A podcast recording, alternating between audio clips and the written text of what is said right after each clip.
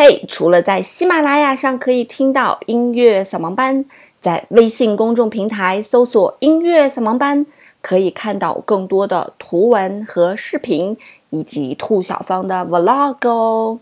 我在那里等着你，只要在微信公众平台搜索“音乐扫盲班”就可以找到喽。音乐不迷路，就在扫盲班。嘿，手机前亲爱的你们好，欢迎来到今天的音乐扫盲班。今天给大家介绍的这个音乐呢，是来自于波兰的非常非常有名的一种舞曲，叫做马祖卡。而今天重点要跟大家来介绍的这个马祖卡呢，当然就是肖邦所创作的马祖卡这样一组组曲。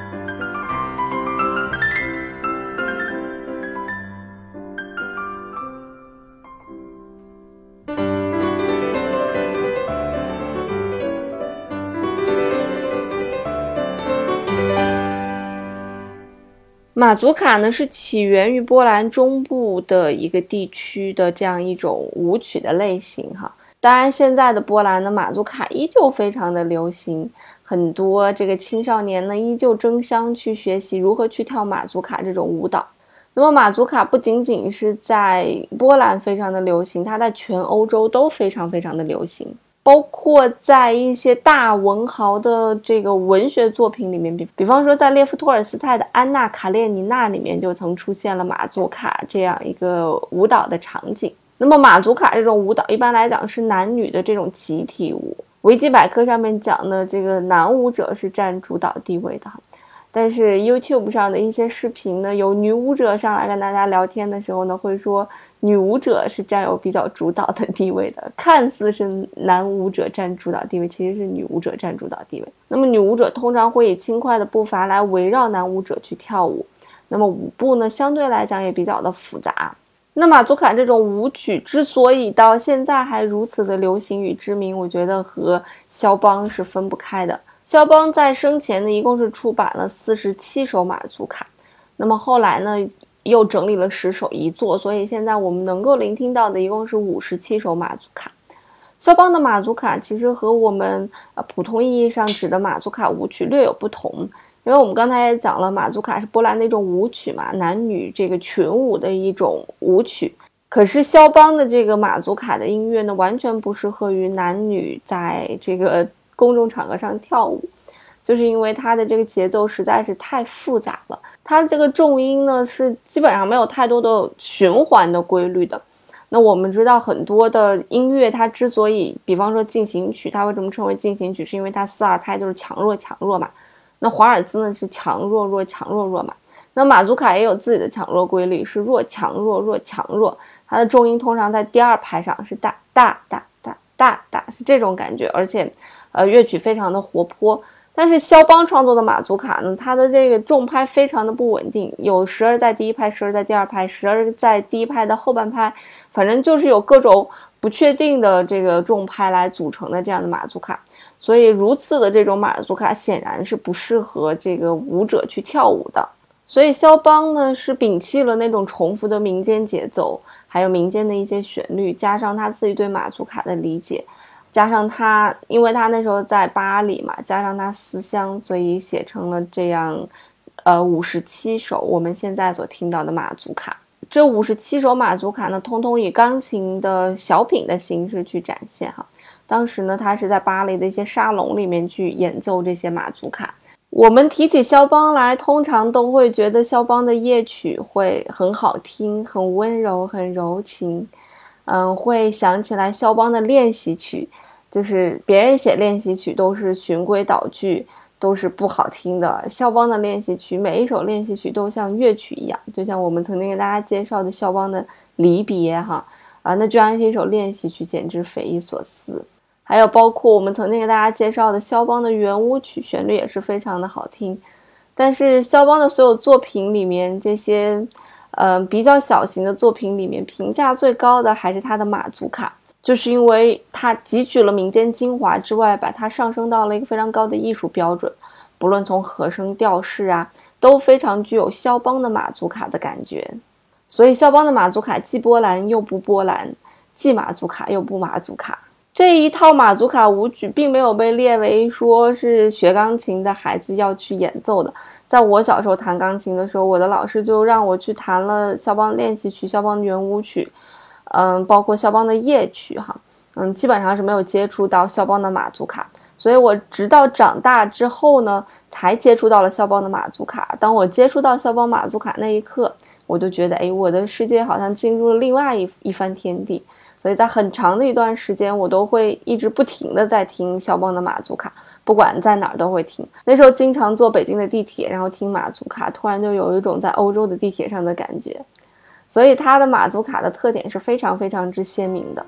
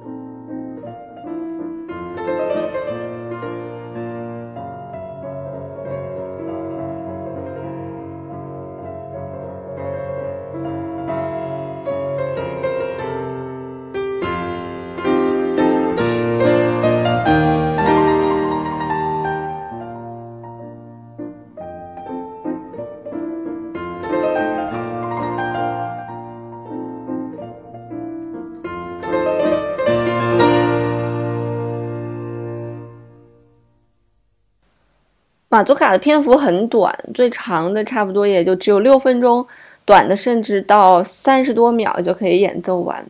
但并不是说它的篇幅很短，它都是非常容易演奏的。很多人在讲说，肖邦的这么多系列作品里面，马祖卡应该算是比较去难去演奏的。为什么说它比较难去演奏呢？它篇幅这么短，为什么会这么难呢？它有什么特殊的技巧吗？其实并不是说它的技巧非常去难演奏，而是它其中的一种感觉。我们原先讲说肖邦的很多，比方说像他的夜曲，它的精髓就在于它节奏那种流动感。你一定不要卡着节拍器去弹，否则就是扼杀了肖邦的灵魂。那对于马祖卡来讲更是如此。那除此之外呢，更有一些自由的成分在里面。嗯，在某乎上面就有人讲啊，说他的这个波兰的老师给他指导马祖卡的时候，每一次指导他的马祖卡弹出来的风味都不一样。他说太弹琴怎么能够这么随意呢？所以我觉得马祖卡它之所以难，就是难在它节奏感的流动和情感的流动的把控上面，而不在于它的技巧能有多难。我们刚才所听的这个马祖卡呢？呃，来自于这个马祖卡的第七首啊，是我个人比较喜欢的一首马祖卡。那我们今天所聆听的版本呢，是傅聪老师的版本。那傅聪老师演奏的这第七首的这首马祖卡呢，它听起来非常的柔情啊，包括中间的一个段落的音色的把控非常的朦胧。但是大家也可以去网上搜一搜别人弹的版本。那么这一版这首音乐呢，相对来讲它都会比较的热情，它不是柔情，而是热情。那句话说，每一个读者心中都有一个哈姆雷特。那每一个演奏者在演奏马祖卡的时候，都会呈现出来不同的风味儿，很有可能是根据你今天心情的不同，所演奏出来的马祖卡的风味儿也不同。所以这既是肖邦马祖卡的一个特点，也是它的一个难点吧。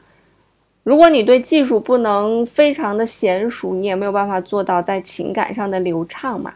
所以他没有去要求你技术怎么样，而是直接要求到了你情感层面与音乐处理层面。那么情感处理和情感表达是音乐的核心，也是比较难的一个部分，因为没有阅历、没有感触，就没有办法去做到音乐上的表达和音乐情绪的一种传达。那往往情绪的传达才是演奏音乐它的最难的一个部分吧。那么建议大家呢，也可以下载这个肖邦的马祖卡的全集去听。嗯，除了我们今天推荐的傅聪老师这个版本之外呢，那演奏肖邦最值得推荐的一位演奏家就是鲁宾斯坦了，因为他也是波兰人，所以和肖邦有很多相似的经历。他的版本呢，听起来就非常的儒雅了，大家也可以去听听那样一个儒雅的舞曲的版本，非常的好听。好啦，那在节目的最后呢，要做一个例行的广告啦，我自己的项目呢，针对三到八岁的儿童。